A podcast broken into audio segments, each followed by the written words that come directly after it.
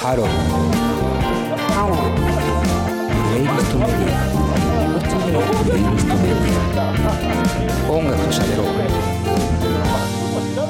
レディオ DTM はい。というわけで、プレイリストで楽しんでいる方は、小袋でつぼみをお送りしました。えーまあちょっと口酸っぱく言っておきますけど、僕の選曲ではないです。いや、流れがあるじゃない。なんかね、うん。なんかね、ありますよね。なんかね、じゃないんだよな、本当に。なんかこういう番組やらせてほしいな。なんか、TBS に、TBS902。やめなさいって。あ、954か、あれは。えーっと、続いてのニュース参りましょうか。902の後にこのニュースを言う。いや、仕方ないでしょう。流れがありますから。えっとですね、5月18日火曜日、田村正和さんが亡くなってしまいました。ということで、77歳でした。えー亡くなったのは4月3日ということで、えーもう俺この話本当にしたくないぐらいショックなんですけども、えーどうしようかな。まあ、金子さん、じゃあ、まあ、いつもチョイスなので、簡単に思いを喋っていただけないですか？そうですね。まあ番組、どっからかな。前半ぐらいに喋ったと思いますけど、ええ。社長のお料理教室っていう単語が出たと思うんですけど、ああ、出ましたね。はいはい。あの時に割とそう、実はね、オープニングがね、社長のお料理教室のオープニングが、古畑任三郎で始まるんですよ。そうなんです。うん。つまり僕らは古畑任三郎教なだったんですよ。まあ今日、今でもそうなんですけど。う。うんん。そうです。うん。で、やっぱ古畑任三郎さんといえば、まあ田村正和さんということで、うん。非常に思い入れが強いうん。俳優さんでしたね。だがなくなってしまうう。ん。あのね、まあ結構僕よく、あの、1位だなとか言いますけど、すぐ1位を出すっていうことで知られてますけども、僕が多分変わらず言ってるのは、ドラマで1位は古畑任三郎、映画で1位はザ・ロック。えーうんここだけはね、ブレてないですね、正直ね。あの、圧倒的50馬身差で1位です。あの古畑任三郎に関しては50馬身ってどんぐらいそれぐらい。え？どんぐらいなの？どんぐらい離れてるの？いや、もう、スタートぐらいですよ。ピューンって。だから、短距離だったらもうスタートぐらいですよね。50はそんなことねえか。もうちょっと最終コーナーぐらいじゃないですか。わかりませんけど。えー、まあそうそう、まさにあの、料理教室のオープニングは多分、多分っていうか、あの、古畑任三郎で言うと、魔術師の選択っていうエピソードがあって、山城慎吾さんがね、えー犯人役で出てた。もう今や山城慎吾さんも亡くなっちゃってますもんね。だいぶ前にね。亡くなってますよね。うん確か。もう10年ぐらい経つんじゃないですかね。えーで、あそこで、えっ、と、マジシャンの前でマジックをすることは、私の前で、なんだったかな、殺人を犯してしたっけ？犯罪を犯してしたっけ？殺人だったと思いますけど。殺人を犯すことぐらい危険ですみたいなオープニングがあって、それをまあ再現したね、うん。とかしていて、それをお料理版でやってみようっていう、その パロディをね、してました。スマップスマップみたいなことしてましたそう。そう。えー、そんな中で、だから、亡くなって、僕もすごい、悲しい。イワッティなんかはどうなの？古畑任三郎そうよないしは田村正和さんとは、はい。まあ知ってはいるよね、もちろんね。あ、はい。で、あの、なんかやうん。やっぱその、あれですね、金子さんに勧めてもらって、あの、スマップとのやつが見ました。古畑任三郎。おー、うんそうなんだね。はい。最高じゃん。最高だった？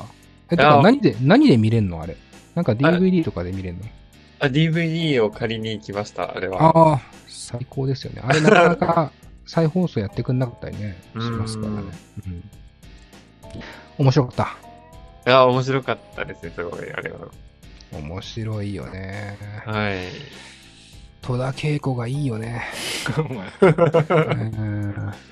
それもずっと言ってますからね。戸田恵子さんの話が出るために僕は、ああ、スマップのマネージャーさんねって、めちゃめちゃ言ってますから。っていうか、ダムさんさ、うん。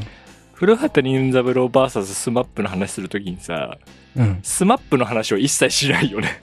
しないしないしない。だって戸田恵子さん主演でしょ？まあ、すべてを持っていくのは戸田恵子さんですからね。いいのよ。誰が誰かばってるとかそういうのいいの。うん。戸田恵子さんがマネージャーってことだったん うんまあまあまあ、ね。えーいい、いいエピソードですよね。うん。古畑任三郎っていうのが、えー田村正和さんの作品っていうのは数多くあれど、えーやっぱりね、僕らは世代的にも、うんもう古畑任三郎、ど、ドンピシャ中のドンピシャ世代なのでう、ん。まあもちろんね、眠り京志郎とかね、うんまあいわゆる代表作的なもので言っても他にもあるんですけど、まあ50馬身差で古畑任三郎の、ね、感じではあるんですよね。えーだけあって、もう再放送とかでやったりとかね、DVD 借りたりとか、えーで含めたらもう何回見たかわからないぐらい、そうね。ね、ほぼセリフ言えるからね。ほぼセリフ言える？それはあれですよね。明らかに直前に見ましたよね。いや、違うんですよ。だから、亡くなるじゃないですか。うん。亡くなったニュースが入ってきてショックじゃないですか。うん。で、見ないととやっぱ思うじゃん。はいはいはい。で、僕、FOD、あの、フジテレビオンデマンドを古畑任三郎のためだけに入ってると言っても過言じゃないんですけど、あれ全部見てんだね。まあ全部でスマップ系とかそういうのは見ないんだけど、あーはいはいははいい。まあシーズン1から見ていくと、うん。ほぼ言えてるもん。あ、言えてるね。言えてる、その時点で。うん。どんだけ見てんだっていう。箇所箇所のセリフをね、やっぱね。そうそうそう。そんなドラマないっすよ。うんそんなドラマないよね。うん。あー間違いないですよ。僕もよくう映像ディレクターやってる佐藤隆君とはね、まあ、古畑任三郎の話を延べ多分は8日間ぐらいしてますけども、えー、セリフを確かに覚えてるな。印象的なセリフが多いんだよね。うん。なんかありますか？それこそ金子さんそのセリフを覚えてる中でもなんか、うんあ、あれいいな、みたいまあやっぱ僕はファーストシーズンの、な。あの、将棋士とのあのバトルが。が好きなんですけど、あの回は。うんうんうん。で、あの回で、あの、古畑任三郎って要は、あの刑事コロンボの、まあ日本版みたいな作品なんですけど、はいはい。で、刑事コロンボの日本語吹き替え声優をやってる方がいるんですけど、はい。その方が出てる回なんですよ。うんその、将棋士の、が殺人をする回では。はい。で、そこでね、安尾助、安尾助でしたっけ？で、その、はい。コロンボの声の人と古畑任三郎の対マンっていうのが行われるんですね。うん。そこのお互いのセリフの掛け合い、やり合いうんうん。うんうん、が完全に刑事コロンボ対古畑任三郎になってて、うん、そこはもう全部好き。もうそのシーン全体的に。うん。なんかこう、ファンだからこそ、ファン心をくすぐる演出ですよね。あの、うんえー共演っていうのはね。うん刑事コロンボの。まあ、それこそ、これは逸話、なんかの逸話で見ましたけども、田村さんが奥様と、えーホテルのバーかなんかで、あれ確か田村正和さんの話だな。これ別の人だったら本当にごめんなさいね。えーと 飲んでたら、奥さんが、あれ向こうにあの人いるよって言って、バーにピーター・フォークがいたって話を聞きましたね。ええだから、本当の共演を実は、してるんだ。プライベートでしていたみたいな話を、えー何かで見たような記憶がありますけども、全部、全部違かったらごめんなさいですけども、なんかそんな、えー逸話を聞いたことがありますね。まあ、あのー、古畑任三郎の話って、あの回いいよね、この回いいよね、あのシーン最高だよねって言い続けてたら多分それこそ2時間3時間できてしまうような感じなんですけど、まあ僕はね、あの、菅原文太さんとかね、うん。えー、1シーズン目の最後とかもすごい好きですし、まあ、それこそその後すぐ、セカンドシーズンの最初の明石家さんまさん、まあ先ほど僕も花瓶、花瓶の言い方するんだとか言ってよとか言いましたけども、えー、まあなんか本当に印象に残るしね、あの、本当にゲスト、犯人役のゲストにうん、こう楽しみになるようなドラマでもあったし、それと、こう、古畑任三郎ないし田村正和のこう対決っていうこの構図もすごい、やっぱドキドキさせられた、本当に素晴らしいドラマだなと思いますね。うんと、で、今ね、実は、古畑任三郎って、古畑中学生でもう終わっちゃったんですけど、シリーズ的には。うん。多分まだ見れるんですけど、朝日新聞の有料サイトで、あの、古畑任三郎のちょっとした新作見れるの知ってます？あれだっけ？あの、一般の方が書いてるやつ？いや、違います。三谷さんです。あ、三谷さんが？三谷さんが書いてるんですよ。うん。これは、あのーまあ、犯人役で、古畑任三郎最初に分かるしストーリーね、さっき金子さんも言ってたと思うけど、あの犯人役が分かった上でどう追い詰めるかを楽しむドラマだと思うんですけど、刑事ドラマの中でも。えーなので、ネタバレ的にも言っちゃっていいと思うんですけど、犯人役が三谷幸喜で、え被害者役が大泉洋。っていう、三谷幸喜が大泉洋を殺すっていうストーリーが、あのー三谷さんのね、なんか、えー朝日新聞に書いてたコラムなのかな、うんの一環で、去年ぐらいに確か書いてるんですよ。うんで、僕はあの、有料登録して、その時ね、あの、バッと見たことがあって、あの、面白いですよ。うん本当にね、ちょっと、まあネタっぽいっていうかさ、本当に短編なので、すぐ終わっちゃうぐらいなんですけど、でも、その文章だけで、うわ、古畑任三郎がいるよ、頭の中にっていうぐらい。うんやっぱそのセリフ回しとかさ、なんていうの？所作がさ、み魅力じゃない？何よりあの役柄の。だこれは文字でも伝わるんだなと思うぐらい、あの、感動したので、ぜひね、あの、まあ、気になる方は本当朝日新聞のなんかサイトに登録するしかなかったと思うので、うんえーぜひ月額払ってでも登録して、その作品だけでも読んでみてほしいなという感じはしますね。えーちょっとね、本当に、あの、これ以上話してると長くなってしまいますし、あの、いくらでもできてしまいそうなので、この辺でじゃあ田村さんの話は。また、あの、こぼれ話はスペースででも話そうかな。えーというわけで、まあ、しばしのお別れという感じですね。えーしばしの分かそれでは、えー5月19日水曜日、えー私の兄貴の誕生日ですね。おめでとうございますおめでとうございます。はい。えー5月20日。星野源と荒垣の結婚の話は、なんか、しますか？いや、5とは月19日やめましょう。やめましょう。兄貴の、兄貴の誕生日で、でお終わりでいいと思ん兄貴の誕生日でで終わりで、う。うん。あもう、閉めちゃっていい？いや、ですね、あの、それを飛ばしてベルセルクの話して、あ、はい。ってことでしたじゃあ、もう一回やらせてください。うんえー5月の19日水曜日ですね。えーこれは私の兄の誕生日ということで、えーおめでとうございます。おめでとうございますいや、本当にめでたいニュースだよね。この日起きたニュースの中で一番めでたいんじゃないかな。はいそうですね。僕の兄が DTM 的には。多分調べてみたら分かると思うけど、5月19日水曜日にめでたいニュースなんか一個もなかったからね。多分僕のお兄さんが誕生したぐらいだと思うんですけど。えーじゃあ次行きます。5月20日木曜日、三浦健太郎さんが亡くなってしまいました。えーこちら、ベルセルクという漫画の著者ですね。で、有名。まあもちろん他にも書いてるんでしょうけど、僕はね、正直あんまり触れたことがなくて、これ金子さん、ベルセルク読んでたということで。はい。うん。完結ね、してないからね。そういうことなんだ。うん。なんかそれはすごい悔やまれるよね、きっと本人もね。まあ、だと思いますね。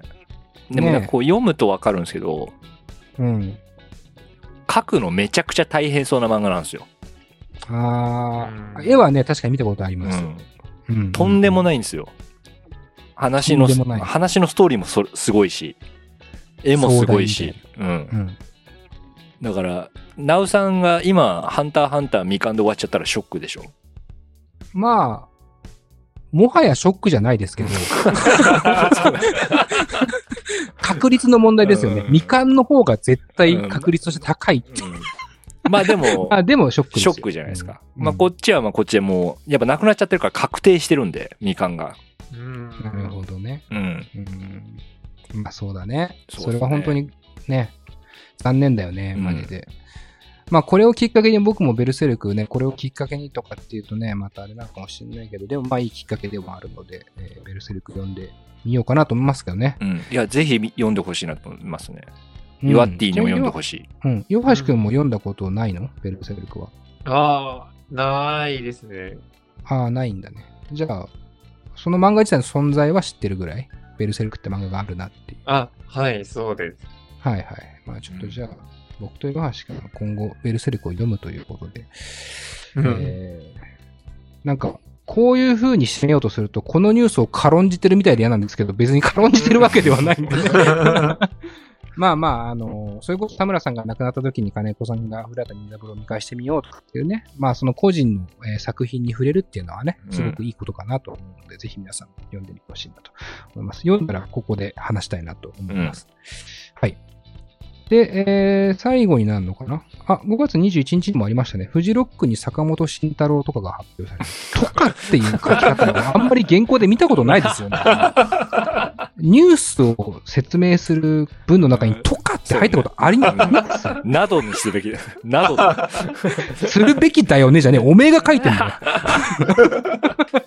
するべきならせえや。とか。こんなニュース見出しあります？5月21日、フジロックに坂本慎太郎とか発表。バカのニュースじゃん。バカっぽい方が面白いじゃない。俺が突っ込まなかったらバカっぽさもあんま出てないんだぜ、これ。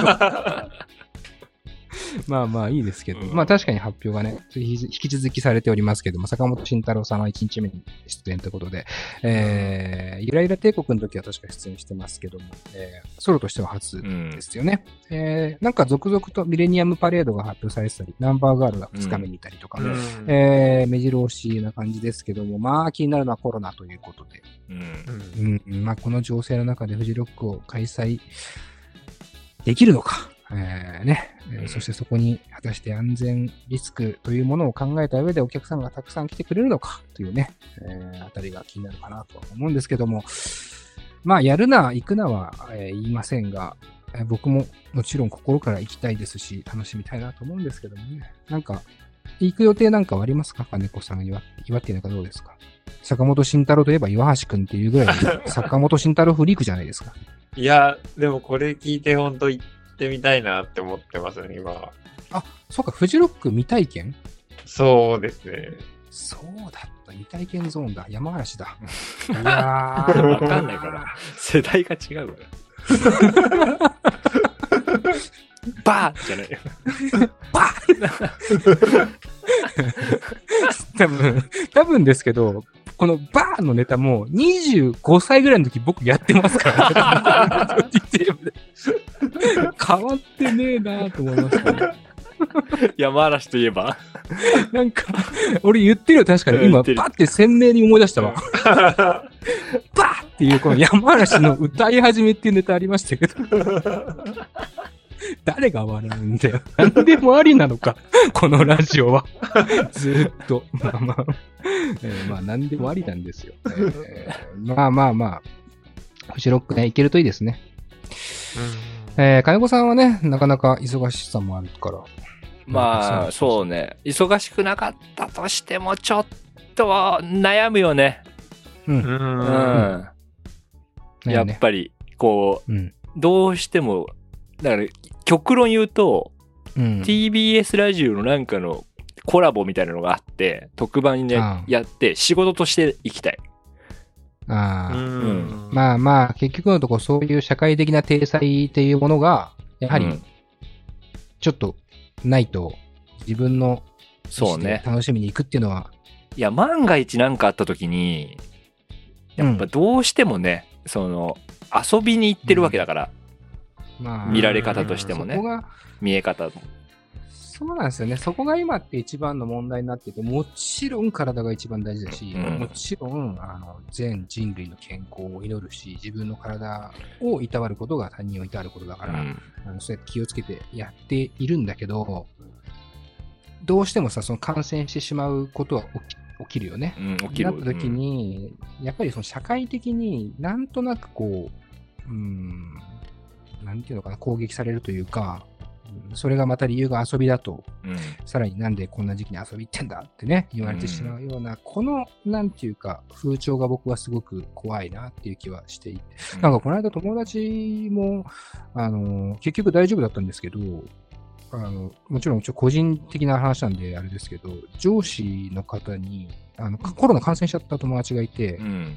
会ったりとかは全然してなかったんだけど、久々に連絡取ってるレベルだったんで、感染しちゃって、で、そしたらもう会社の上司に、もう来なくていいって言われたらしくて、で、その感染理由が、まあ、キャンプに行ってたとかっていううん理由で、で、なんか、要はまさに遊びに行ってる？うん。こんな時期に遊びに行って感染してる？んで、もういいよ、お前なんかみたいなことを言われて、いやいや、そもそもそれはもう弁護士案件やんみたいな話をこう LINE でしたんだけど、まあ結局それはね、あの、上司の方の、なんていうの、暴走うんだったらしいんですよ。結局ね。あのいやいや、そんなことないですよ。会社的にはっていうことになったらしいんですけど、で要はそういうことが起こってるってことだよね、これってって思うんですよ。うんうん、なんか、その個人の考えで社会的になんか制裁加えようとする人すら出てきちゃってる。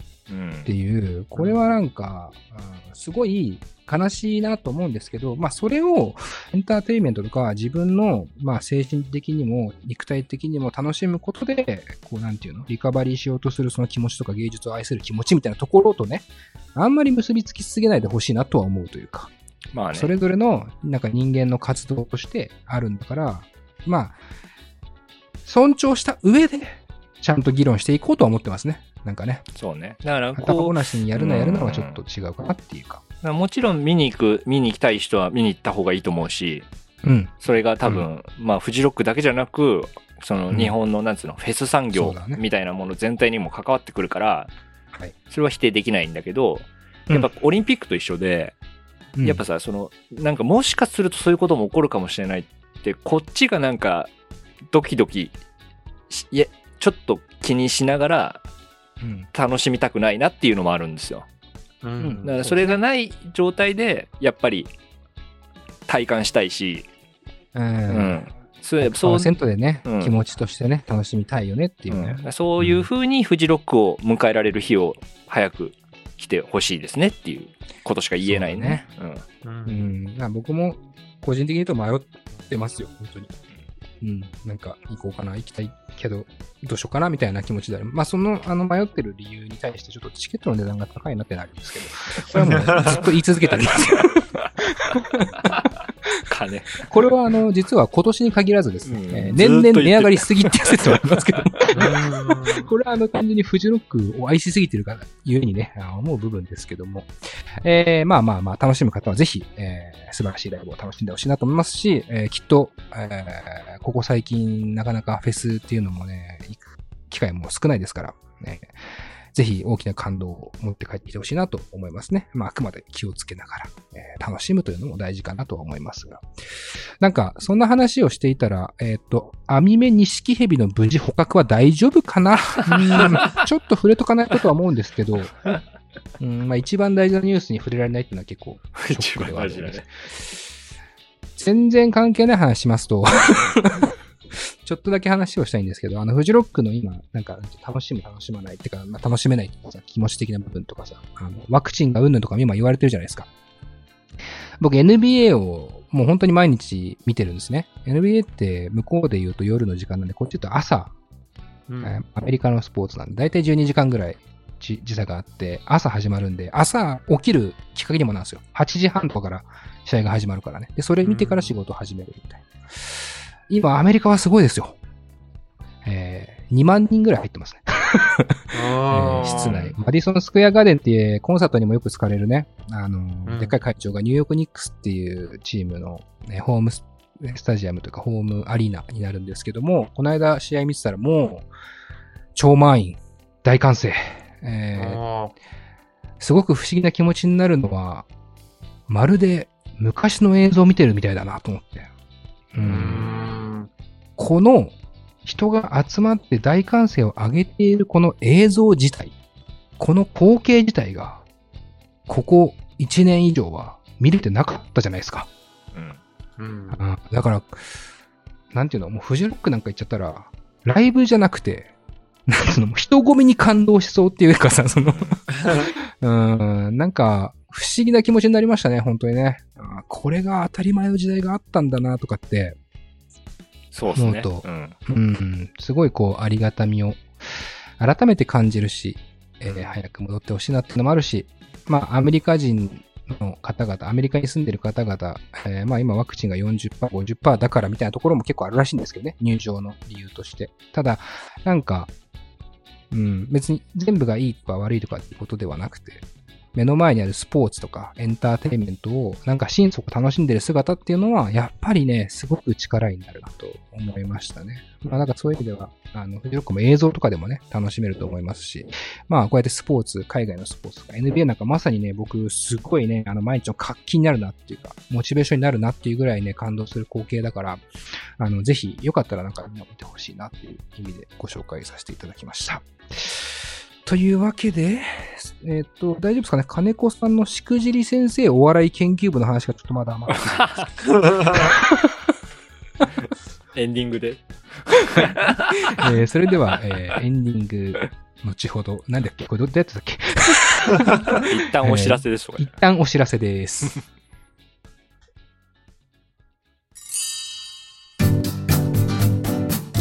在レディオ DTM では番組で流す CM スポットの枠を販売しております。毎月3万件を超えるアクセス数がある音楽番組を使って効率的にイベントの告知や企業 PR などをしてみませんか？詳しくは番組サイト内の特設ページをご覧ください。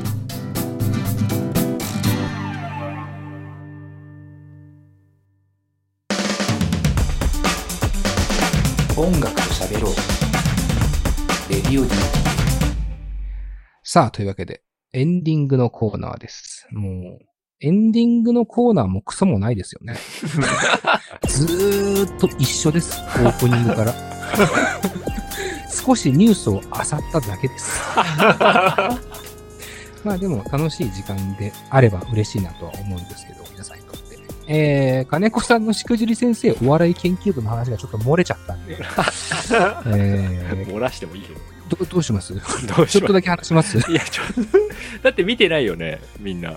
見てないですよ、正直。ごめんなさい。まだ見れ見れてないというか、見てないですね、これ。あこの回は。ーじゃあまあぜひ、あの、これを聞いた人も興味があったら見てほしいなっていうので。おすすおすすめという意味でちょっと紹介して。そうそう、俺ここ最近で一番笑ったんですよ。マジっすか？うん。うんもう、ちょっと衝撃が走ったぐらいですね。えでそれが、あの、ラフレクランっていうお笑いグループ、コンビがいるんですけど、はいはい。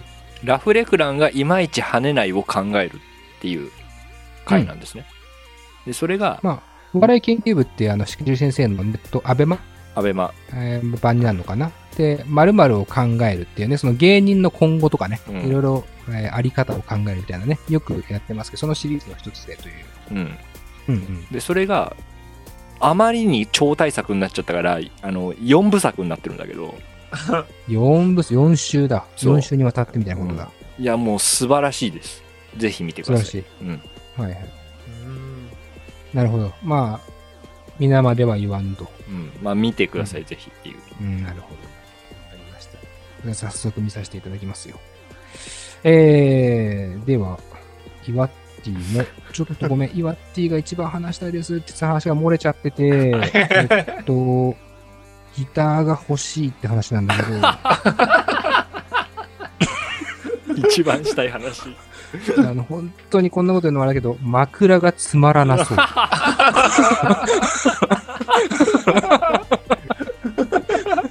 なんかわかんないけど。えーだからハードルは下げるだけ下げておきますので、ちょっとだけ話してよ。ギターえが欲しい話。いや、なんかあの、前に、あの、水星のボアズの石原さんが、はいはい。あの、ゲストで来てくれた回で、うんあの、初めて買ったエフェクターがビッグマフって言ってたの聞いて、うんうん。で、ビッグマフをその時知らなかったので調べてみたんですけど、うん。それで、それがなんかその、たまたま、その友達が働いてるリサイクルショップにあったので買ってみたんですけど、うんうん。エフェクター買ったのをきっかけになんか、ちょっと、いいギターも欲はい、はい。しいな、みたいな。ああ、なるほどね。はい。あの、今の話だけ聞いると、めちゃくちゃ珍しいよね。普通逆だから。今の話だけ聞いてるとね。俺らはだけイワッティがエレクトリックギターを持ってることを知ってるけど、話だけ聞くとめちゃくちゃ珍しいやつだなと思ってます。新しいギターが欲しいのね。はい。ね。だからまあ、今度買いに行こうね。行きたいですね、でも。買い、買い物って意外と安全だと思う。安全って言うとあれだ安全じゃないみたいだけど、世の中が。あのだからね。意外といいよね。うんワクワクチン打ったら、ロケとか行ってもいいかもね。ワクチンロケ？うんワワクチンを打った後に、あ、打った後にね。イワッティをワクチンロケじゃなくてイワッティのギターをワクチンロケってなイワッティのギターを買いに行く回みたいな。あちょっと、でも、ワクチンロケも面白くないですか？今からワクチン行きますって言って、3、4人で行くんだけど、そこで集まんなよって言われまくるっていう。よくテンね、ション上がりすぎて先走っちゃってるっていうロケ。どうですかね？あんま面白くねえか。えーそうだね。まあ、ワクチンとか、そういう、なんていうの？まあ、コロナとか収まったらロケにするのもありだね。うんイワッティ、ギターを買うっていう。あ。思いあっきりトンネルズをパクる。ゼロが2個少ないトンネルズなんですけど。いい気がします。石原さんにも来てもらって。あ。石原さん呼んで。うん。いいっすね。なんか、そういう企画もね、今結局できないじゃないですか。なかなか難しいね、お買い物企画なんかもちろんなんかやややれるんですけど、別にマスクしてやってもいいと思うんですけど、まあ、この有志活動っていうことだけあって、あんまりこう、その活動で仕事を犠牲にしたりとか、なんか迷迷惑かけちゃまずいってことで、我々はこうやってリモートでね、ずっとやり続けて、今、珍しいですよ。あの、番組リモートでやってる奴ら。うんそうね。マジレアだと思いませんか？ああおとぎ話の牛尾くんとかね。うん。うん。てか、そう考えると優れたギタリストがたくさんいますよねうん。りょう浜本さんとかね。ああ、最高う。んなんか一緒に行って、血迷ってその人が買っちゃう感じがいいんだよね。ああ、いいね。うん。あの、金子屋のさんとかで弾いてる林くんとかね、元踊ってるわけですうん最近全然会ってないですけども、超最高。うんなんかギ、インディーギタリスト勢揃いでギターを買いに行くっていうね。うわーあーいいね。イワッティのギターの欲しさがめちゃくちゃ霞むっていうか。あれなんで来たんだっけってなりますよね。そんな奴が全員集まったらもう アベンジャーズ状態ですから。あ それでも、とか YouTube であったらいいじゃん。うん。YouTube で。俺 YouTube 始めようかな。あいや、始めりゃいいと思うよ。その始めりゃいいって言い方が、まあやめろよ。何回も言ってるけどよ。なんで？始めりゃいいじゃん。始めたらって言えばいいの？始めりゃいいじゃん。一緒だろ、そんな変わんねやからみたいな言い方。そんな変わんねえ。え ーまあでも本当 YouTube 実はね、ちょっと始めようか迷ってます。あの、なんか、まあこういうご時世で、あの、これそれこそレディオ DTM 今もう2週間ぶりに配信しましたけど、ちょっとこうペース的にも落ちてきてるし、なかなか、あの、ミュージシャンの方とお会いできる機会も少なくなっていて、まあそれはね、あの別に、えーお会いししないっていう決断を我々がしてるだけじゃないですか、言うても。別に会っちゃいけないわけでもないし、やりましょうって言ってやってくれる人いっぱいいるし、リモートでも全然できるんですけど、ただまあ、その辺の選択は、なんていうかまあ、チームとして、えーバランス見ながら選択しなきゃいけないっていうことで、えー今、やれることをやっている。これは別に僕だけではなくて、えー金子さんもはじめ、スタッフのみんなの、こうなんでしょうか。な、体力と、やれるところの範囲でやるっていうことにしてますけど、ちょっとね、正直ね、あの、なんていうか、知的探求心を刺激する部分っていうのは、なんか僕は結構欲していて、だから、まあ YouTube とかをまあ立ち上げるのはありなのかなって、うっすら思ってるぐらいなんですけど、まあもしね、なんか、うんまあ同じことやっても仕方ないんで、まあ YouTube でやるならこういうことかなとか、なんとなくの構想はあるんですけど、まあ、あの、たくさんの、えー仲間たちといったら、ちょっとこう、恐れ多いですけども、周りにたくさんのミュージシャンがいて、まあ、あの、その人たちとのつながりもね、えー引き続き、お互いの探求心、欲求をね、満たしながら続けていきたいなとは思っているので、えーなんかちょっとこう、トーク番組的などでもいいし、やれたらな、みたいなことは考えてはいます。えーまあ、また、それを立ち上げるときはね、もちろん、あの、レディオ DTM でに報告しますし、おそらく立ち上げる前に金子さんとかイワッティとか、えー今日ね、マンチューとかにもね、相談したりとか、えーやろうかな、みたいな話はすると思うんですけど、まあまあ、そんな感じには思ってます。まあ、楽しみにしててほしいかな。っていう気はしますね。まあ、そして Radio DTM は今日こんな、えー、何ですか？タイトル、収録ができない間に世間ではいろいろありすぎたのでトークスペシャルをお送りしましたけど。まあ、なんですか、金子さん。まあ、こういう回が、あもしかしたらちょっと、えー増えていくかもという感じではあるっていうね、ちょっと言ってましたけど。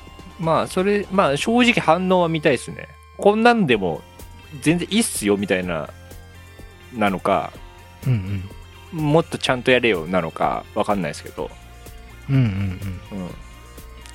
まあ、みたいなのはちょっと欲しいかなと思いますけど、なんか、うん。うん。まあ、じゃあ、ぜひね、聞いた方は。そうそう。まあ、でも、あまり無理せずやろうとはちょっと腹くくってやってるんで、DTM は。うん腹のくくり方って意味わかんないですけどね、うん確かに。無理せずやるという腹のくくり方をしてる、しますね。ただ、一個僕はまあ別に、あの、こんな、あの、オオンというかまあ、配信上ということでもないかもしれませんけど、やっぱりこの間、リスナーの方ともね、スペースで出会ったまあ続けてきたということをあんまり、なんていうの、ひけらかすこともなかったですけども、あの、ジョーク以外では。まあ本当になくなってきましたからね。これぐらい長寿な番組で毎週やっている。で、まあ、それもこれも、こう来てくれたゲストの皆さんがいてくれたからこそなんではありますが、まあ、このなんか灯火を、どうにかね、えー絶やし絶やさずに灯し続けるっていうところの努力だと理解してもらえればいいかなと思いますし、なんかその辺の先のことを楽しみにしてて、ぜひリスナーの方は待っててほしいなと僕は思っていますので、今後もぜひ聞いてほしいなと思います。はい。じゃあ今週はこんな感じでよろしいですかね？はい。はい。えー、ではまた次回お会いしましょう。佐藤直でした。